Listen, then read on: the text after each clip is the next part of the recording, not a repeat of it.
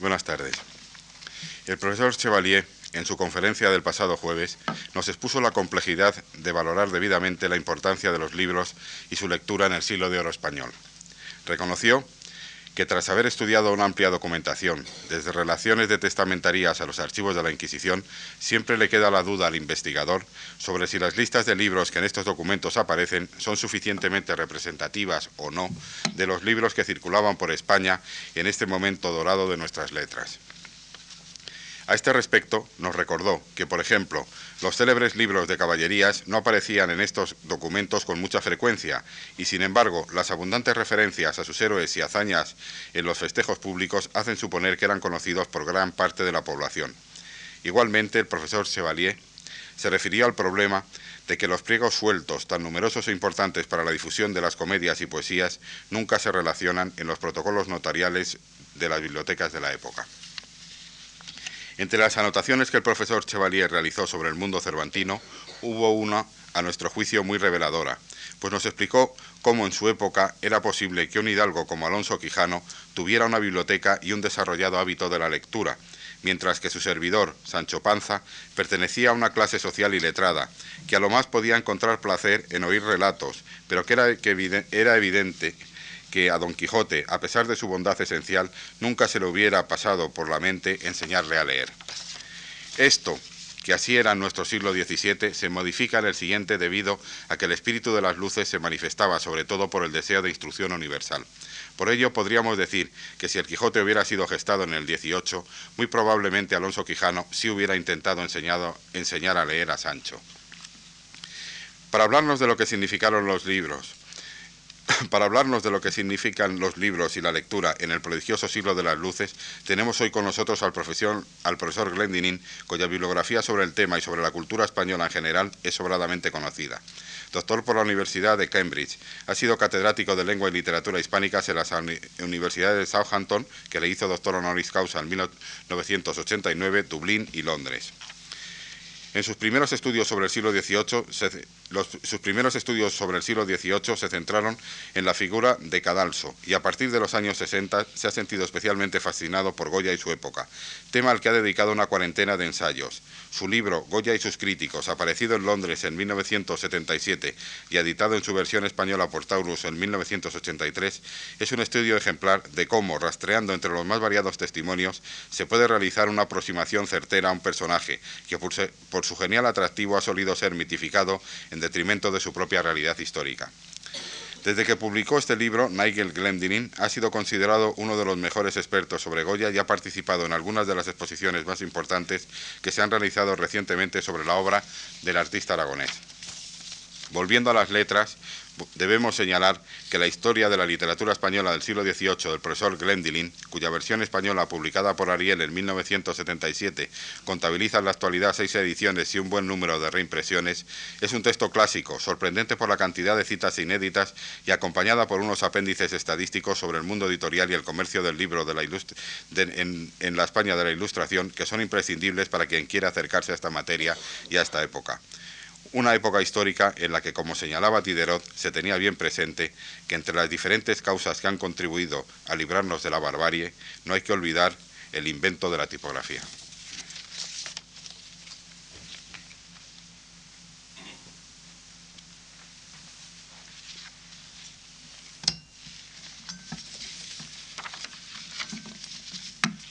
Agradezco a mi amigo Álvaro Martínez Ovidio las palabras de presentación tan amables que ha dado.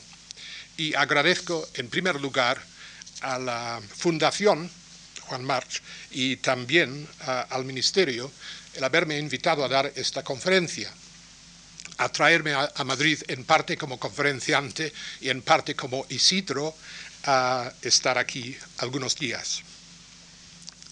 Les ofrezco en cierto sentido dos conferencias, pero no se preocupen, yo me ocuparé de pasar de, la una a la otra um, en su debido, momento.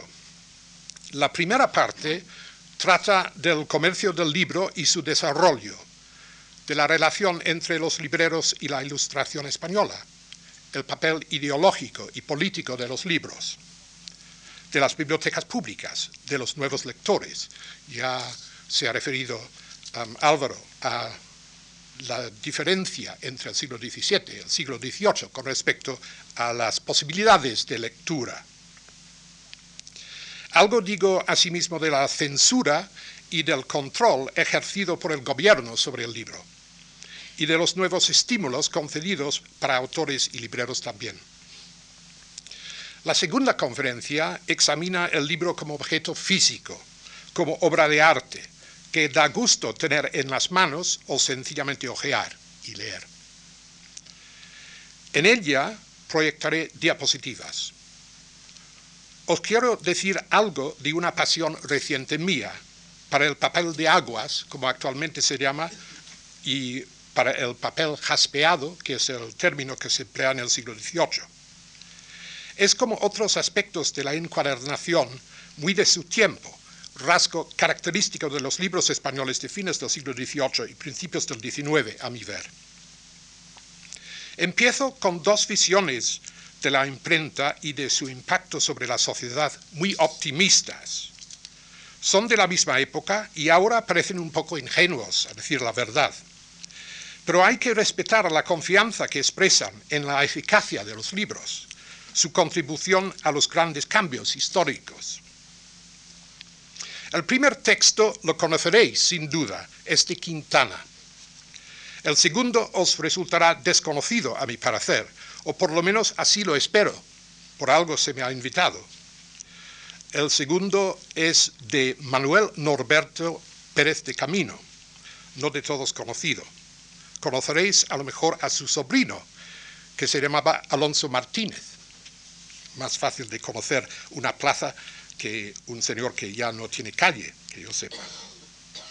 Estos textos son dos poemas. La famosa Oda a la imprenta de Quintana y un poema de Pérez de Camino que se llama La opinión, poema con un largo prólogo en prosa. Por su parte, Quintana ve claro la importancia de los libros. Traían el progreso, Gracias a ellos tenemos amor y paz en vez de insaciable ambición y horrible guerra. El monumento que el poeta levanta al inventor de la imprenta en su imaginación al final del poema no es como otros monumentos que son símbolos del poder y de la tiranía política, elegidos por obreros explotados y opresos. Y cito, no son, no, las pirámides que al viento levanta la miseria en la fortuna del que renombre entre opresión granjea. El monumento que Gutenberg requiere debe subrayar la victoria de la inteligencia sobre la estúpida violencia de la fuerza. Pero este camino comparte las ideas de Quintana y ha leído su famoso poema. Para él, la imprenta es la más poderosa causa de la civilización actual, fuente de la libertad del hombre. La mejor prueba de lo que deben los pueblos a la imprenta, dice este autor, son los esfuerzos de los tiranos para inutilizar sus beneficios. De aquí el sistema de opresión contra los escritores. De aquí la impiedad de hacer de la ignorancia y del menosprecio de la razón un dogma religioso. Para Pérez de Camino, la libertad política es consecuencia precisamente de la libertad religiosa. La independencia en el culto, afirma, no podía menos de excitar la idea de la independencia política. Por lo tanto, la reforma religiosa debía conducir al amor de la libertad civil. Así ha sido, en efecto, continúa este autor. Lutero y Calvino han preparado más de lo que se cree el camino de los amigos de la libertad civil. Y cuando los príncipes de Alemania adoptaron las nuevas comuniones, se condenaron, sin saberlo, a abjurar un día el poder absoluto. Ya se ve que los libros y la imprenta difundían las ideas liberales en los primeros años del siglo pasado. No todos los regímenes políticos los dejan circular. El poema de Pérez de Camino celebra los efectos de la opinión pública, concepto nuevo, por otra parte, a fines del siglo XVIII. el escribir además después de los acontecimientos de 1808 y la llegada mm, momentánea, desgraciadamente, de la libertad de la imprenta en noviembre de 1810 en las Cortes. Él escribe antes de, eh, él escribe después de estos acontecimientos. Quintana, en cambio, escribe antes y um, publica su poema primero en 1802 y nuevamente en 1808 en sus poemas patrióticas. Pero ya es hora de disimular menos y dejar que los libros mismos aporten su mensaje. Siempre hay que estar atento al libro y no solo al, al texto. En estos dos casos, el mensaje de la publicación no deja de ser irónica. Eh, porque Quintana, al redactar su oda de julio de, en, julio de 1800, dijo cosas que no pudo dar a la estampa por aquella época, como muchos de, de vosotros sin duda sabéis.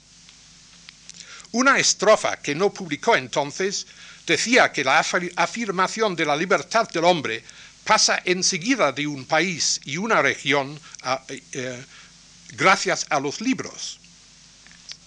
El eco grande que inventó Gutenberg la alza en sus alas y en ellas conducida se mira en un momento salvar los montes, recorrer los mares, ocupar la extensión del vago viento.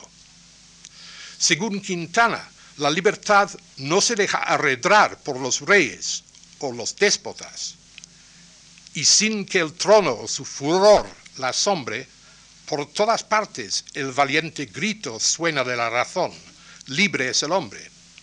En la estrofa siguiente, la libertad trae consigo la igualdad para completar el recuerdo de la ideología de la Revolución Francesa.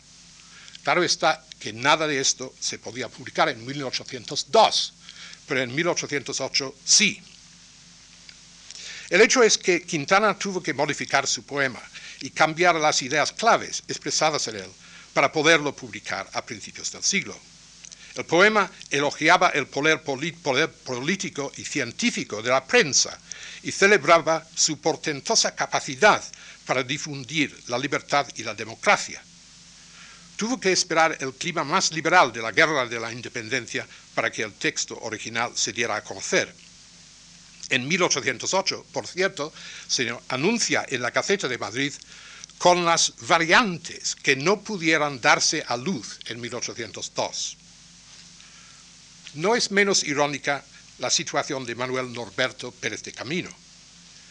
Afirma la capacidad benéfica de la prensa y su contribución al desarrollo de la democracia, pero redacta su poema en Francia hacia 1820, durante su exilio en esa. Y no firmó tampoco la opinión con sus nombres y dos apellidos, sino con sus iniciales y PZ en vez de Pérez, aunque no sé si realmente esto significa nada, y a lo mejor estoy exagerando. Desde luego dice que es de camino. Por lo tanto, el libro mismo califica el optimismo del texto con la timidez o quizá modestia de la presentación. De. Sería leído Pérez de Camino, por otra parte, por españoles desterrados de, la misma laya que él durante la primera época de opresión fernandina. Mejor fortuna correría la Oda de Quintana en las dos ediciones tipográficamente distintas que se hicieron en la Imprenta Nacional de Madrid en 1813, ediciones que parecen señalar la popularidad de la colección. Yo tengo tres ejemplares de esa misma edición y todos tres son distintas pero la diferencia entre dos de los tomos es sencillamente de papel, uno en papel azul, ah, que creo que habrá pertenecido al mismo autor, ya que pone regalado, regalo del autor en la primera página. Pero los otros dos son de muy distinta tipografía y creo que se trata de dos ediciones del mismo año, por lo menos. La historia del libro, en España como en otros países, está lleno de ejemplos parecidos. Situaciones en las que las ideas que un autor quería expresar estaban en pugna con el gobierno de su tiempo. En el caso de Quintana se produjo la autocensura por parte del autor para evitar un choque con la censura gubernamental, que por entonces, como en el siglo XVIII, era de dos censores por lo menos, uno nombrado por una de las academias normalmente eh, en la segunda mitad del XVIII, el otro nombrado por las autoridades eclesiásticas. Y es posible también que Quintana haya tenido que tener en cuenta la posible intervención de la Inquisición, que recobró su poder en los años 90 del siglo XVIII, después de la Revolución Francesa, cuando se quiso echar un cordón sanitario a España, la expresión es la expresión del conde de Florida Blanca, para que la fiebre política del Estado vecino no inficionase a los españoles. Pero a principios del siglo XVIII, había más necesidad de estímulos para el comercio del libro que de restricciones. Entonces, el problema era más bien económico que político. La decadencia de fines del siglo XVII se manifiesta muy claramente en los libros, en su mal papel y descuidada impresión. En su libro sobre Macanaz, político del reinado de Felipe V sobre todo, Carmen Martín Gaite destaca el caso de González Tellez, consejero de Castilla, que había tenido que recurrir en los años 70 del siglo XVII a que sus decretales se imprimieran en León de Francia, porque, y cito, las prensas españolas y las fábricas de papel en completa decadencia no daban de sí para tanto. El marqués de Bondejar, en la misma época, que también le cita Carmen Martín Gaite, hablaba del disgusto de las malas impresiones y peor corrección, y aseveraba que esto quitaba el ánimo de publicar libros en España, sobre todo al tener en cuenta la hermosura con que se imprime en otras partes. Pero he aquí uno de esos círculos viciosos que causa estragos culturales a veces. La falta de buenos impresores españoles se acerbaba precisamente porque la gente encargaba las ediciones a impresores en otros países. Se quiso dar un estímulo oficial al comercio de libros para evitar este peligro en 1714 y Macanaz pensó agregar una imprenta a la Biblioteca Real que se instituía por entonces. La idea era de encargarla la impresión de misales, breviarios y todo cuanto los jerónimos imprimían en, Amberes. Se le encargarían a esta imprenta también las publicaciones oficiales, como las pragmáticas, gacetas y decretos. Las órdenes y comunidades religiosas tuvieron un impacto adverso sobre el comercio del libro por otra razón también, a principios del siglo XVIII vendían con frecuencia en sus propias casas los libros escritos por los frailes o monjes de sus conventos, haciéndoles la competencia de este modo a las librerías y quitándoles el porcentaje de las ventas que necesitaban para montar su negocio. De los 17 libros anunciados en la Gaceta de Madrid en 1713, siete se podían adquirir en la puerta de su convento. Y en 1717, nueve libros y medio tienen que perdonar eh, este medio, porque en ese caso no solo se vende en la puerta del convento, sino en la casa de algún mercader de libros. Pero esos nueve libros y medios se destinaban al mismo tipo de ventas entre un total de 28 libros. Los porcentajes respectivos serán de 41,2 y 33,9. Porcentajes comerciales nada despreciables porcentajes de libros religiosos también grandes. A decir la verdad, pocos libros se anunciaban en esa época que no fuesen o de religión o de medicina, espíritu sano en cuerpo sano, sin duda. No quedaba en esto tampoco el asunto.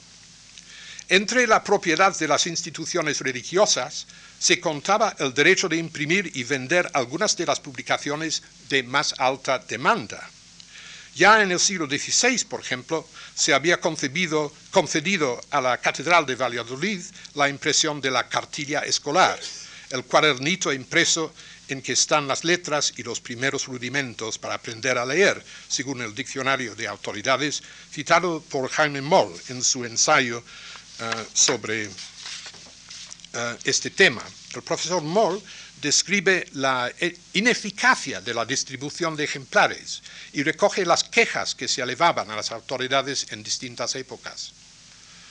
Parece que el cabildo de la, Catedral de Valladolid no quiso compartir la impresión y la venta de obra tan fundamental, contratando o subarrendando parte del trabajo a empresas en determinadas capitales de provincias para facilitar la profesión del librito a las escuelas en sus respectivas regiones.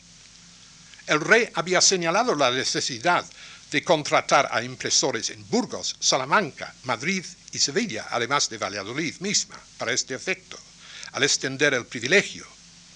Pero en realidad ni se terminó pronto el proyecto de la catedral misma, que era para fomentar ese proyecto de Herrera, eh, fomentar eso, que el rey concediera el privilegio a la catedral. Ni siquiera ahora está terminada la catedral, a mi parecer, ni se satisfizo la demanda de las cartillas tampoco.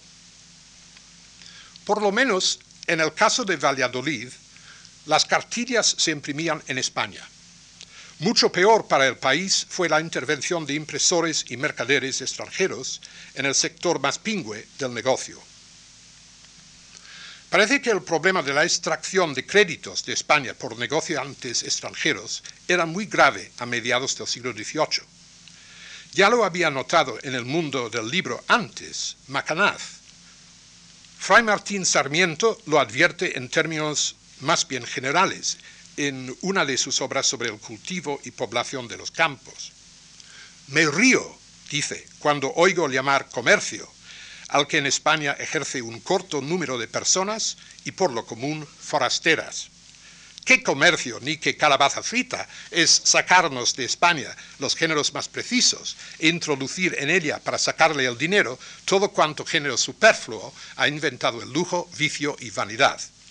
Sáquese enhorabuena de España lo que le sobra y tráigase lo que le falta.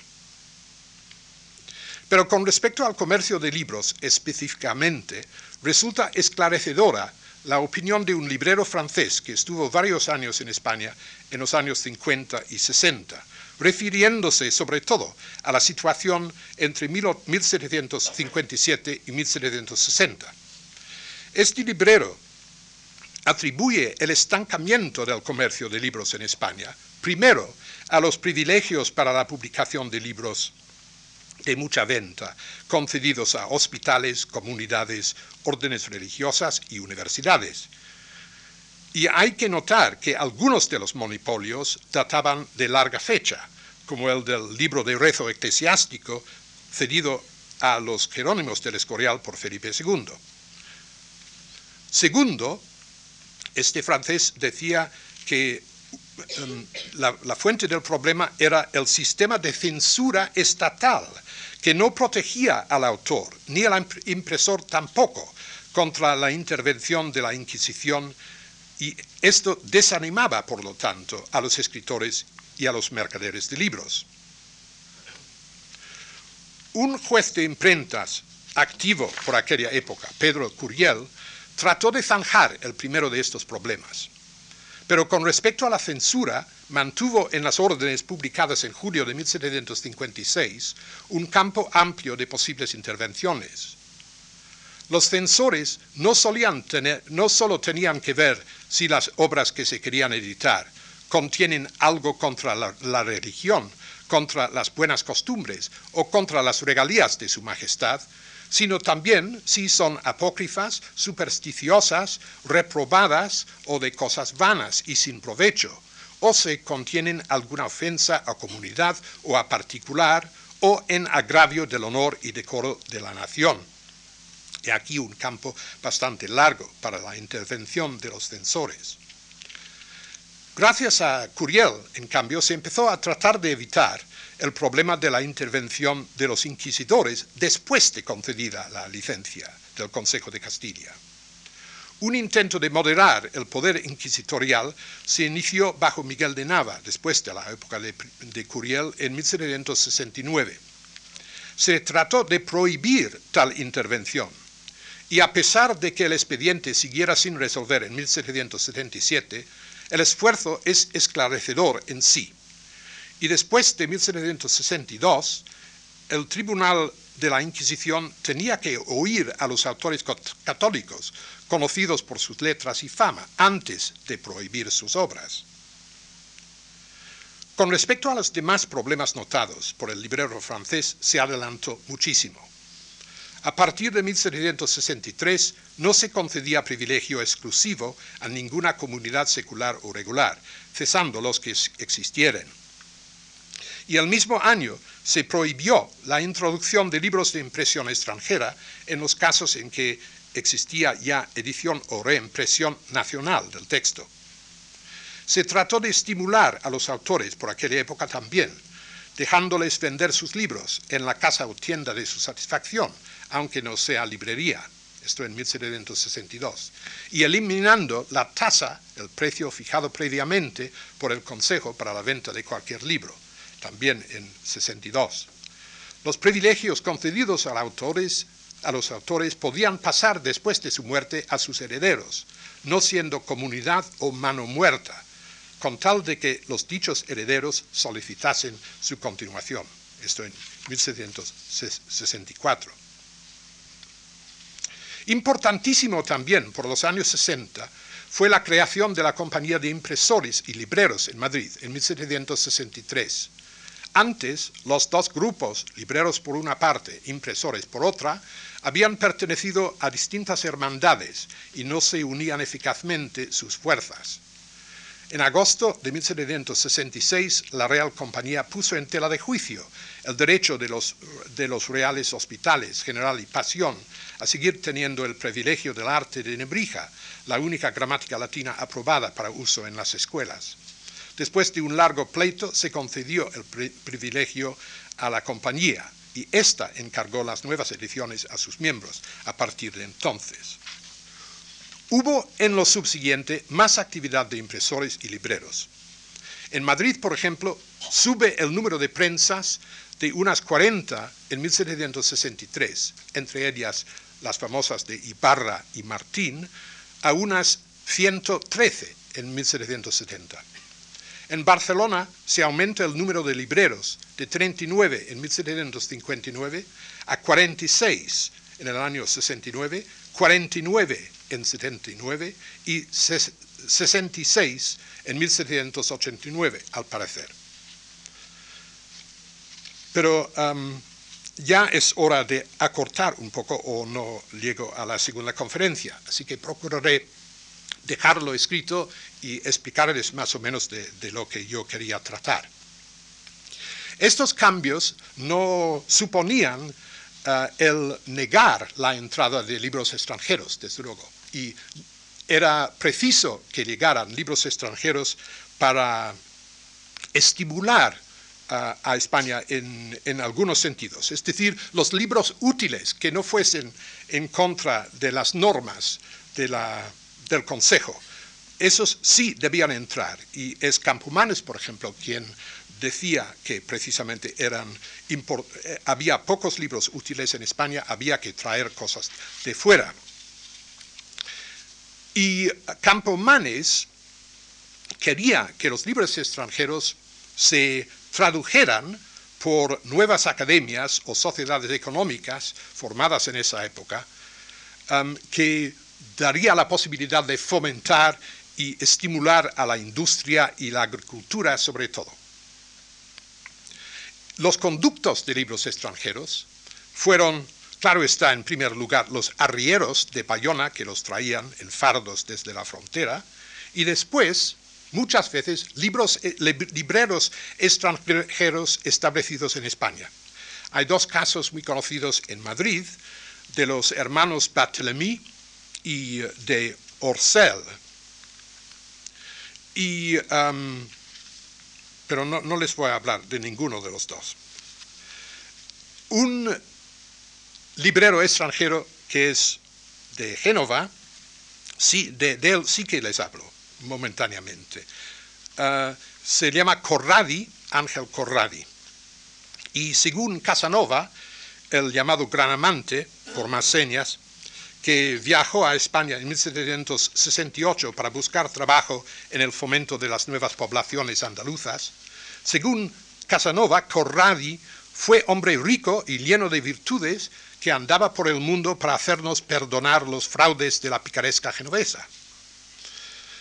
Lo curioso es que en el caso de, um, Corradi, el dinero que él ganaba no volvió a Italia como es posible que, volviera a Francia los, em, parte de los negocios, de las riquezas, de la fortuna hecha por los hermanos Barthélemy y eh, por Orcel, porque Corradi se casa con una española que se llama Doña Teresa Musante y ya me pedirán por qué saco todo esto, y lo saco porque había hija única que se llama María Inés Corradi, y esa hija única se casa con gente culta. Se casa en primer lugar con Lorenzo Tiepolo, el tercer hijo menor de uh, Gian Battista, y después de la muerte de, Tiepolo se casa con Pedro Vanvitelli, uno de la gran familia de artistas y arquitectos napolitanos. Saco esto precisamente porque importa destacar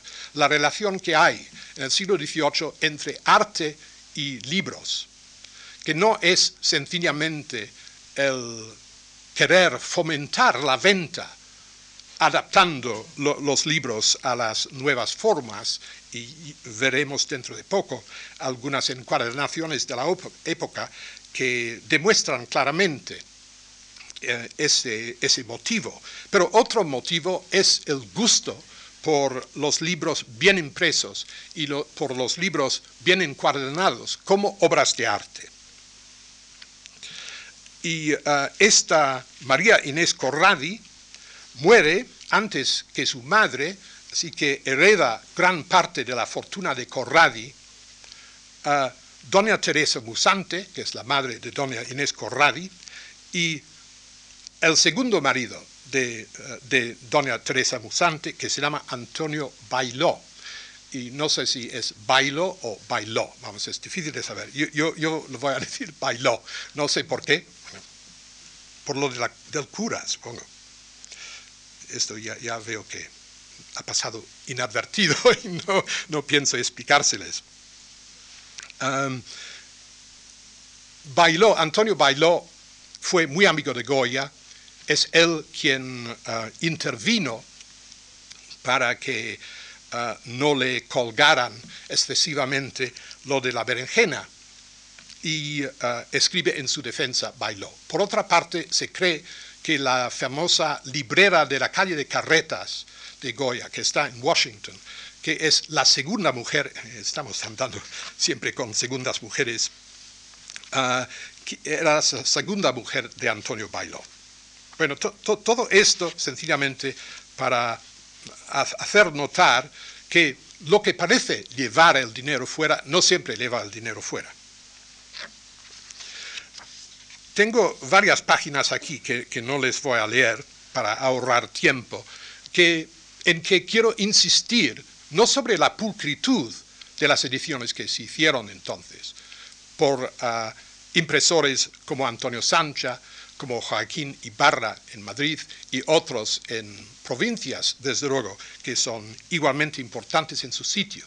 Pero lo que es de destacar de la producción de Sancha y de Ibarra es que hay un elemento importantísimo de la ilustración que entra por allí. Es la ilustración útil, es decir, libros de agricultura, ah, libros de, medicina y de nuevos movimientos en la medicina, es decir, sanidad pública, libros sobre estos temas son difundidos gracias a la intervención de Sancha y de Ibarra, y no solo pulcras reimpresiones de grandes autores de, los siglos XVI y XVII, porque con esto también contribuyeron Sancha y, um, y, los demás editores, y, Barra sobre todo, a, la, a la nueva cultura, al nuevo movimiento de cultura de mediados del siglo XVIII. La importancia de la difusión por libros es porque precisamente en esta época la enseñanza pública se establecía sobre bases nuevas y bases firmas. Esto fue sobre todo después de la expulsión de los jesuitas, cuando era esencial que se hiciera algo para mejorar. Y eh, les doy una estadística que como todas las estadísticas no sé si valen, pero según las estadísticas de 1817, se desarrolló muchísimo la enseñanza pública en las primeras décadas del siglo pasado. Nicolás Fernández de Moratín celebraba los premios distribuidos en las cuatro escuelas de Madrid en 1777, en un idilio. Pero en 1817 había 62 reales escuelas gratuitas en la corte, con 2.630 niños y 2.536 niñas, porque a la escuela iban también las niñas y no solo los jóvenes. Resumo brevemente eh, dos o tres aspectos eh, del negocio de libros, del comercio de libros y sobre todo eh, cómo aumenta con la campaña contra el analfabetismo como gracias a esto aumenta el número de autores y aumenta el número de maneras de poder leer, porque los que no leían tenían que escuchar y el libro se dedica muchas veces a leer en voz alta. sigue siendo la costumbre en el siglo XVIII el leer mucho en voz alta. Y no leer todo el libro seguido necesariamente, sino leerlo a trozos para variar. Lo que da más importancia al número de lectores es el aumento de la población, por otra parte. Y para facilitar la lectura, entonces se introdujeron bibliotecas públicas. La primera de ellas es la Biblioteca Real, que ya tenía 200.000 um, tomos al final del siglo. Um, empezó a funcionar hacia 1716 y uh, a decir la verdad, no tengo aquí los estatutos.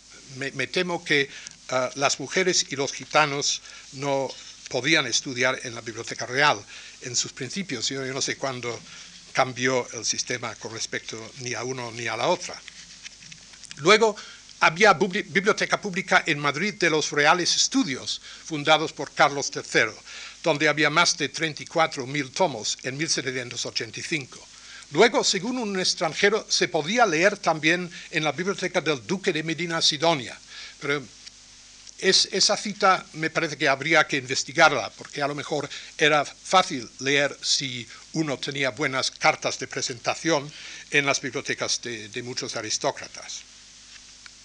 Había bibliotecas públicas, y lo sé más bien por datos explicados que no he investigado, es decir, por la aparición del nombre de la biblioteca pública en las listas de suscriptores, porque una manera de fomentar la lectura fue el abrir suscripción para los libros, facilitar la publicación de esta manera.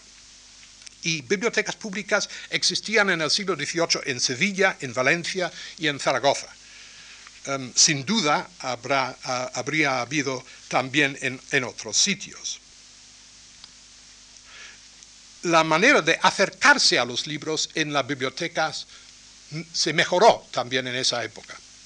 No creo que haya existido fichero en España en esa época. E, esa época. Sí había catálogos, catálogos redactados por bibliotecarios que no sé hasta qué punto se dejaba acercar el, lector a, verlos.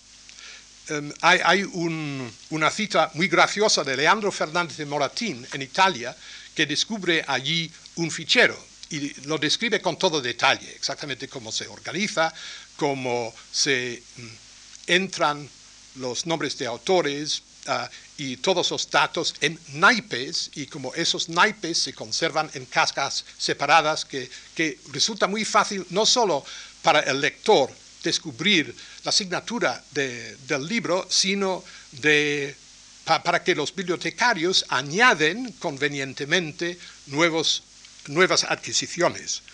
Em, claro, el fichero eh, no es tanto de alabar en nuestros tiempos y ha sido martirio eh, de todos los que hemos trabajado en la Biblioteca Nacional y eh, no digo que en otras bibliotecas también. Bueno, paso a la segunda parte de mi conferencia, porque tengo por lo menos 20 minutos, me parece. Si podemos poner los proyectores y apagar un poco, bajar las luces. Me parecía que sería útil ver las distintas maneras en que se difundían obras escritas en el siglo XVIII. Empiezo con los manuscritos. Y algunas obras que no se podían publicar circulaban manuscritos, esto es evidente. aquí tienen ustedes una página redactada en 1777 en que un autor o un, señor que tenía ese libro um, dice que va a empezar libro segundo de entretenimiento, supongo que ya tenía libro primero de entretenimiento, pero no lo tengo en casa, y en ese libro va copiando sobre todo sátiras políticas. Por ejemplo, una de las primeras obras que copia es el famosísimo Tizón de la Nobleza, obra que se escribió en el siglo XVI, me parece, y no llegó a publicarse hasta principios del siglo XIX. Y circulaba, sin embargo, esta crítica del sistema de, ah, de pruebas de hidalguía, la necesidad de probar que uno no era de ascendencia judía ni ah, de ascendencia mora tampoco. esta obra Tizón de la nobleza hizo notar que los duques de Beja, por citar un ejemplo y otros más, eh, no, no, podían probar eh, esto. Hay las famosas sátiras de la época de Fernando VI, El Duende de Madrid, y luego a la, a la derecha, que a lo mejor no lo pueden leer, ni, ni pienso yo leérsele, una sátira contra Esquilache. Eh, las dos siguientes, por favor. A la izquierda, bueno, a la izquierda y a la derecha dos pliegos sueltos, porque para los que leían poco y hay um, mucho detalle de los que vivían en pueblos que sabían cosas por oírlas, pero no leían libros.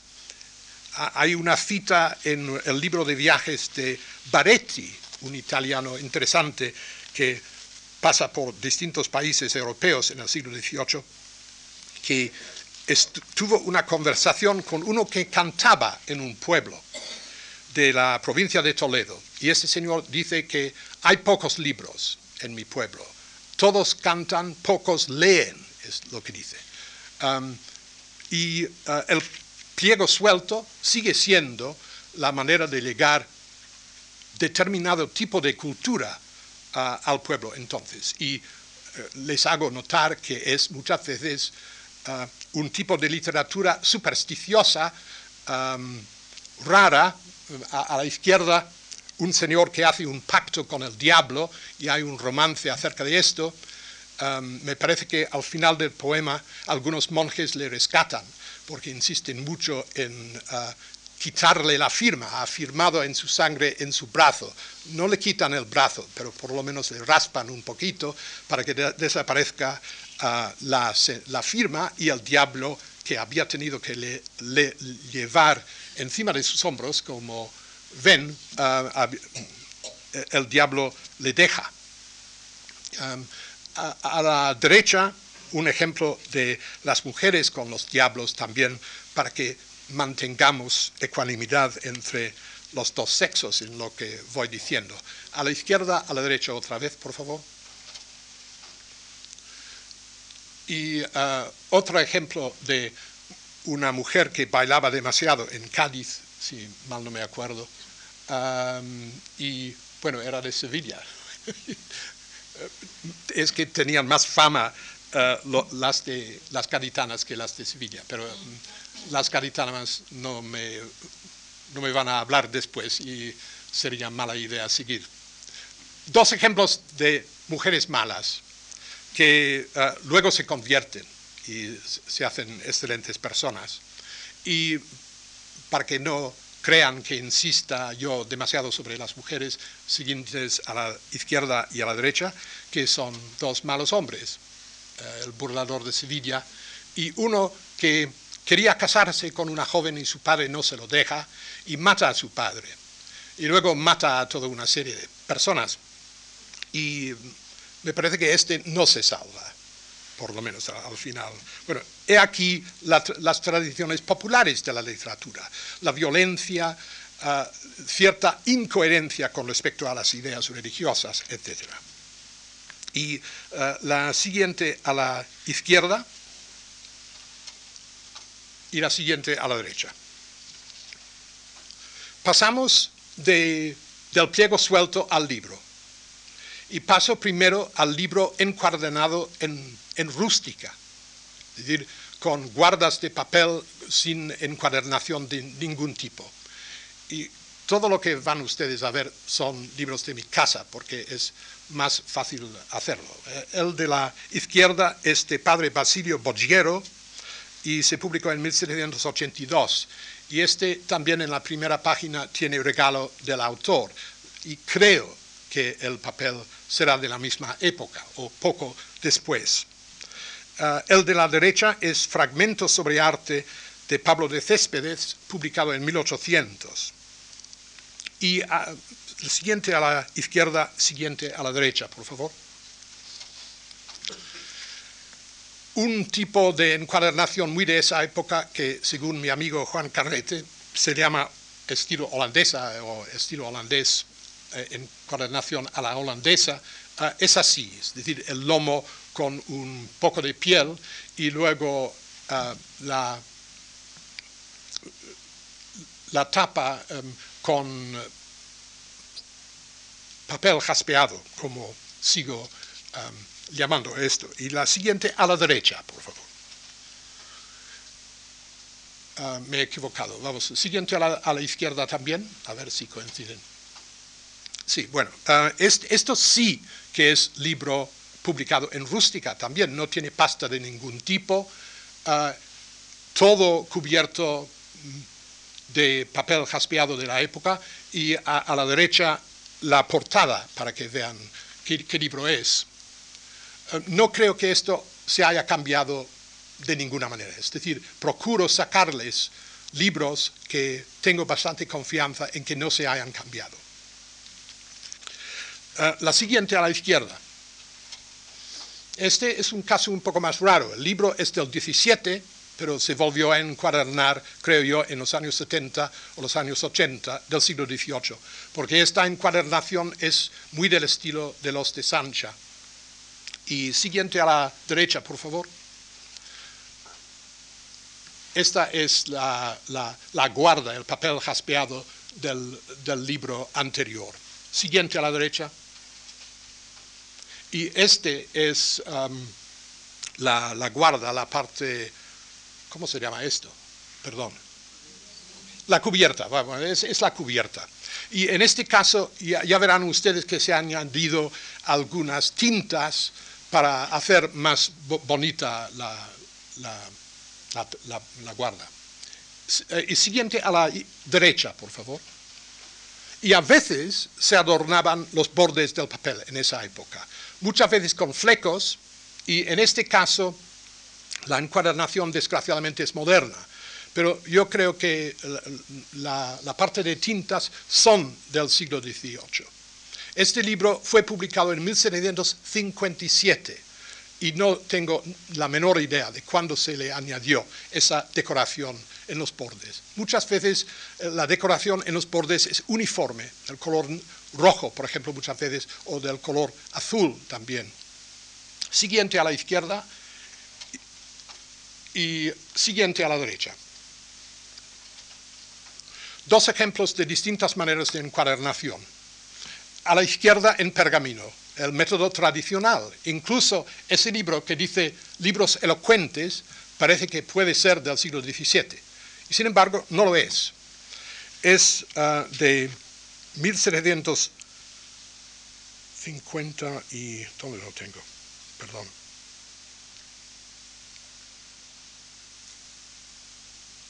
no lo, veo, pero es, es, más o menos de, de 50, uh, 57. Sé, este, sé que es de los años 50. No sé por qué se ha puesto este, tipo, este estilo de letra allí. Yo veo que este ejemplar que compré por pura casualidad, como muchas veces uno adquiere cosas interesantes sin querer, formó parte de una biblioteca de un convento de franciscanos. Y es posible que, como ellos tenían muchísimos libros del siglo XVII, un franciscano haya escrito en el lomo uh, con esa letra antigua. No, no puedo aseverar que la, la tradición de escribir el, lomo de esa manera haya seguido como aquí parece. Pero el pergamino sí sigue y el pergamino se encuentra incluso a principios del siglo XIX.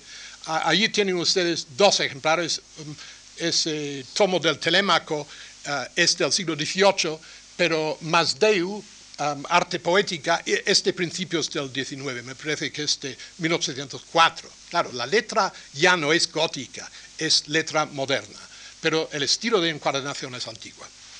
A la derecha, en cambio, tienen una serie de distintas encuadernaciones de, a partir de los años 80 del siglo XVIII, um, uh, dos, uno, uno de, de, Sancha, uh, la siguiente es de Orga en Valencia, y luego hay una encuadernación muy bonita de 1817, que creo que el mismo autor ha procurado mm, adornar este libro, porque uh, se trata de una unas obras poéticas publicadas por él en que ha tachado mucho, ha cambiado mucho con los años. Y el último libro es um, encuadernación posiblemente garitano de, de, los años 20 del siglo pasado. Así van cambiando los libros. Siguiente a la izquierda, por favor. Y siguiente a la derecha. Um, este papel tan curioso uh, voy a apagar esta luz para que se vea un poco mejor. Uh, es, este papel es um, papel de, que, que se, ha, se, ha, impreso, vamos, es, es impresión de tipo xilográfico y pintado encima. Y creo que esta, este papel sirvió de guardas al, libro allí, porque está encuadernado con este papel por delante y por detrás y luego en una encuadernación más bien moderna.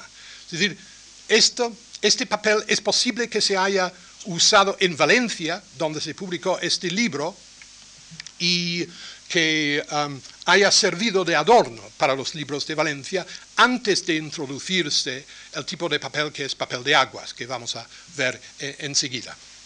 Este libro, que es, un certamen, como ustedes uh, ven, de los jesuitas, um, pulcramente impreso por Montfort en Valencia, con um, una hermosa estampa para um, ayudar los aspectos de adorno.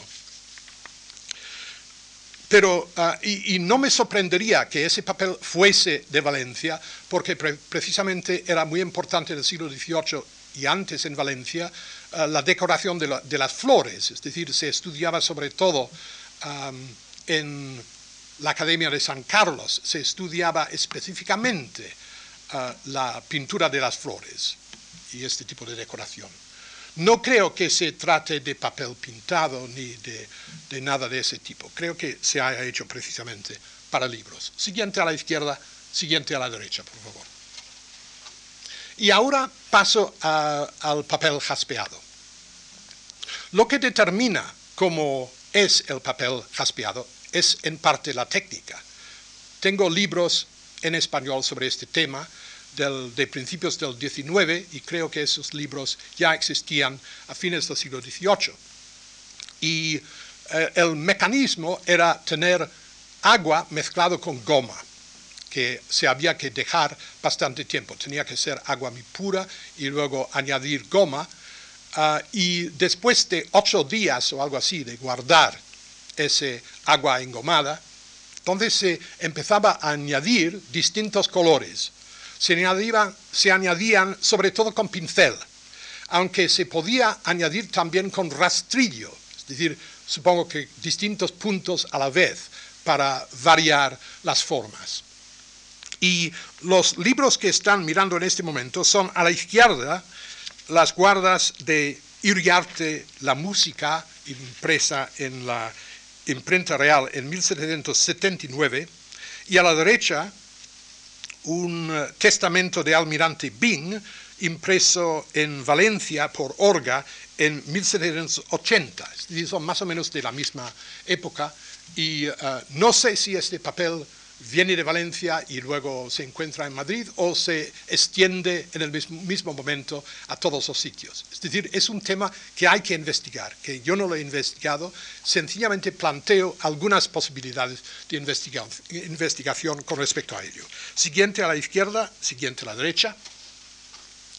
a la izquierda, las guardas de ese libro que ya hemos visto, la encuadernación de Andrés Mendo, Príncipe Perfecto, obra escrita en el, siglo XVII, pero uh, reencuadernada en los años 80 o 70. Y a la derecha, Felipe Beltrán, Cartas Pastorales, editadas por Sancha en 1783. Siguiente a la izquierda, siguiente a la derecha, otro tipo de dibujo, diseño muy frecuente, Ah, en el papel de aguas de esta época son de esta forma. El ejemplo a la izquierda me interesa sobre todo porque se trata de un libro en folio. Y si uno tiene libros en folio con papel de aguas, es enormemente interesante porque casi todo el dibujo aparece mientras que en los libros más bien pequeñitos se aparece, una parte del diseño y no todo. Yo creo que aquí a la izquierda tenemos más o menos todo. Eh, el problema que hay con las diapositivas es que todo sale igual de tamaño, pero, pero no es así en la realidad. Ese libro a la izquierda es un libro que tengo del siglo XVI y no, me interesa darles el título, que tampoco interesa mucho, es de 1584, pero la encuadernación es de fines del siglo XVIII, evidentemente, y el papel de aguas yo creo que es más bien de los años 80 del siglo XVIII.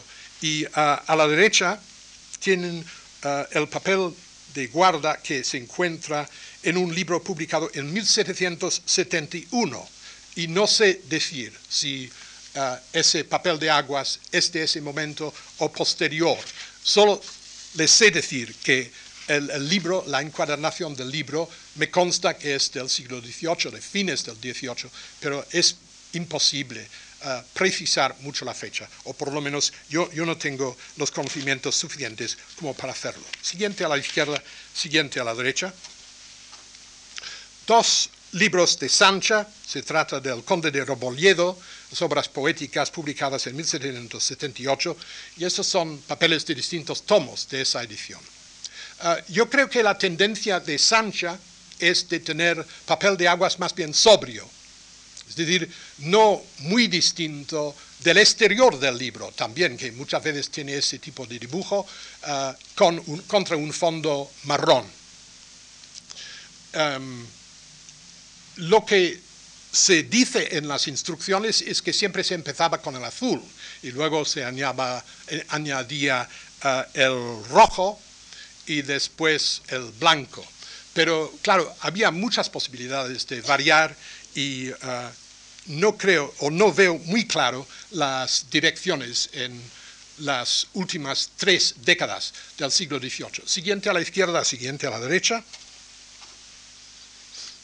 Em, también dos libros encuadernados por Sancha, y no les molesto con los títulos, eh, el de la izquierda es de 1778 y el de la derecha de 1781, así que hay variedad de colores, hay variedad de diseños hasta cierto punto, pero ahí entra la fantasía del artista que, fabrica o que produce ese tipo de papel.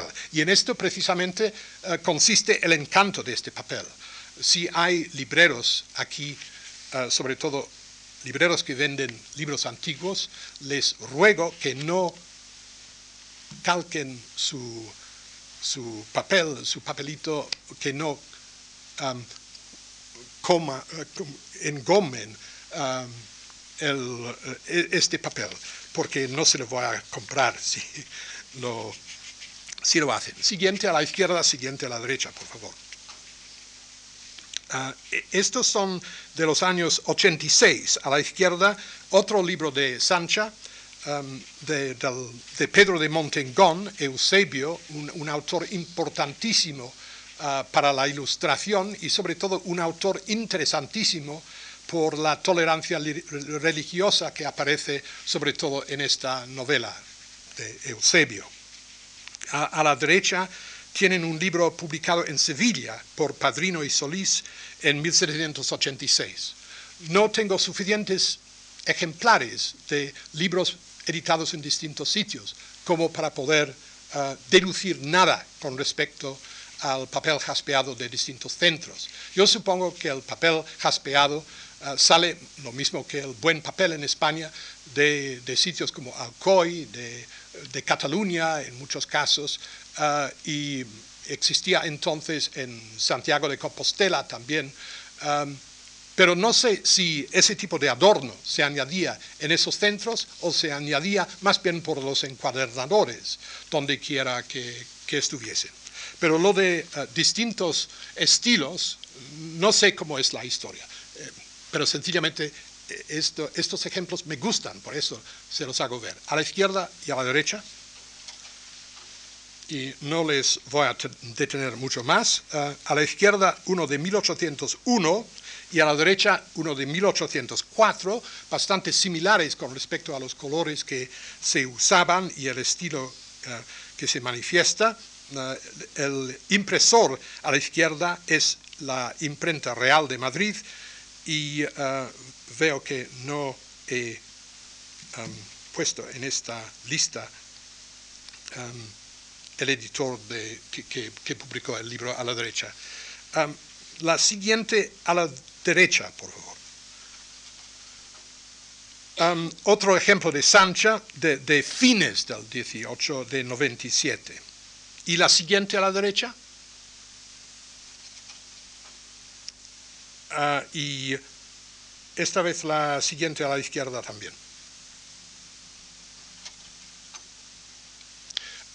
Parece que hay una pequeña diferencia que se empieza a notar, es decir, un, deseo de más equilibrio entre los colores. Estos son de principios del siglo XIX, pero no tampoco de esto. aquí verán ustedes una etiqueta antigua que es utilísimo, porque esto por lo menos asegura que ese papel uh, jaspeado o papel de aguas se puso precisamente en la época en que se vendía el libro.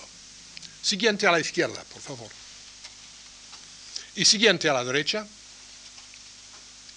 Este debiera de haberlo puesto antes, uh, porque era para comprobarlo con el antecedente. Podemos pasar um, por atrás, por favor, a la izquierda.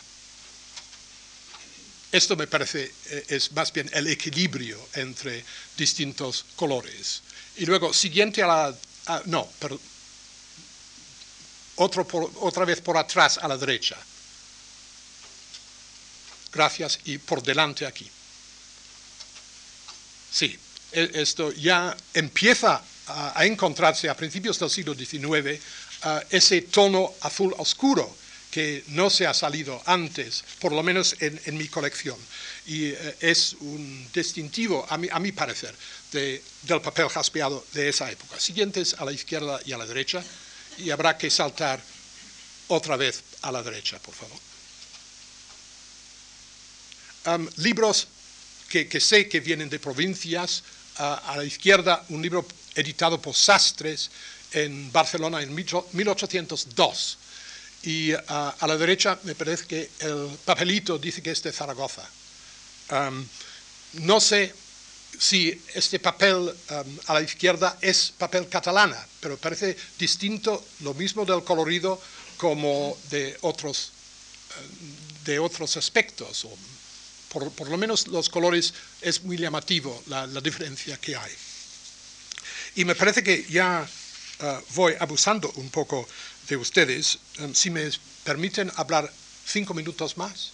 Termino. Sí. No veo que, claro, ustedes no pueden protestar. Siguiente a la izquierda, siguiente a la derecha. Este papel de aguas a la izquierda eh, me parece uh, papel raro, es decir, no, no conozco otro ejemplo uh, de este tipo y precisamente se encuentra en un libro encuadernado por el mismo autor y supongo que habrá sido un papel que haya escogido él en 1817 para adornar el libro.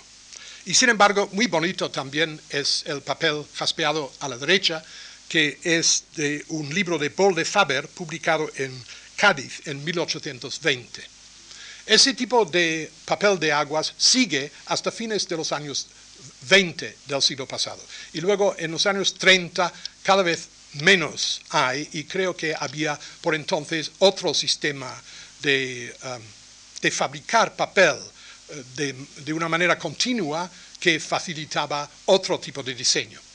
Y desapareció este, que para mí resulta tan bonito. Y termino con tres o cuatro ejemplares de las estampas que se encuentran en libros de esta época. Siguiente a la izquierda, por favor, y siguiente a la derecha. Estos son ah, estampas de, ah, de, un libro que se publicó en 1848. Y ah, el libro es El viaje de Jorge Juan y de Antonio de Ulloa a los países de la América Meridional, como ellos decían. Y aquí las ilustraciones servían para dar conocimientos, ampliar los conocimientos que se podían adquirir leyendo el libro, pero también son graciosos, son bonitos. Siguiente a la izquierda, por favor. Y de una edición del Quijote de, de los años 50, un grabado un poco al estilo antiguo y les hago ver de dos maneras que este estilo es un estilo antiguo. En primer lugar es um, un trabajo silográfico um, en talladura que uh, resulta gracioso, yo lo admiro mucho y sin embargo sé que es de, un gusto popular, no, de un gusto avanzado en esa época. Y tampoco es de un gusto avanzado el diseño, porque pasamos a la derecha, por favor. ya ven ustedes que esa estampa que es de talla dulce del siglo XVII, de una edición de Bruselas del Quijote, ha sido imitado por este artista del siglo XVIII. Y de esto hay mucho en las ilustraciones del libro. Siguiente a la izquierda, por favor. Y siguiente a la derecha. Otro ejemplo del mismo, en que ha calcado más o menos con su técnica distinta, ah, alguna pequeña diferencia de ropa, pero muy poca, a decir la verdad. Siguiente a la derecha, que creo que es el mismo tema, pero en la edición del Quijote de la Academia y eh, ya tenemos nuevo estilo, estilo avanzado, eh, ilustración de mucha gracia y eh, verdaderamente hermosa. Siguiente a la izquierda y siguiente a la derecha. Dos ejemplos de buenos autores del siglo XVIII. El dibujo del, de la izquierda es de Paret y el grabador es Blas Ameller y es una de la serie de musas que aparecieron en una edición de Quevedo hecho por Sancha en los años 90. Y eh, la que se encuentra a la derecha es una de las ilustraciones del poema La música de, Iriarte. Estas estampas embellecen el libro, le hacen más agradable, desde luego. Y termino con eh, dos ejemplos más. Siguiente a la izquierda, siguiente a la derecha. Esto es un estilo de, um, de grabado que se llama grabado de puntas, de puntos. Y este, esta técnica de grabado de puntos es algo que se trae de uh, grabadores ingleses en esa época. Y Vázquez, que es el autor de estas dos deliciosas uh, estos dos deliciosos cobres que han servido para esa impresión, ha, sabido eh, reinventar a su manera una manera de otros países. Así que eh, termino con esto, que el libro en el siglo XVIII es fuente de conocimiento, es muchas veces fuente de ideas avanzadas, aunque no hay que exagerar demasiado, porque muchísimos libros eran de tipo tradicional y uh, si hablamos de porcentajes, porcentaje de libros ilustrados en el sentido de ilustración, las luces, uh, no es grande en, en esa época. Y sin embargo, avanza el libro no solo como contenido para un nuevo público que va creciendo en esa época, sino que el libro en sí va siendo cada vez más hermoso y espero haber expresado en cierto modo mi admiración por esta época y por los autores y los artistas españoles que trabajaban en ello. Gracias.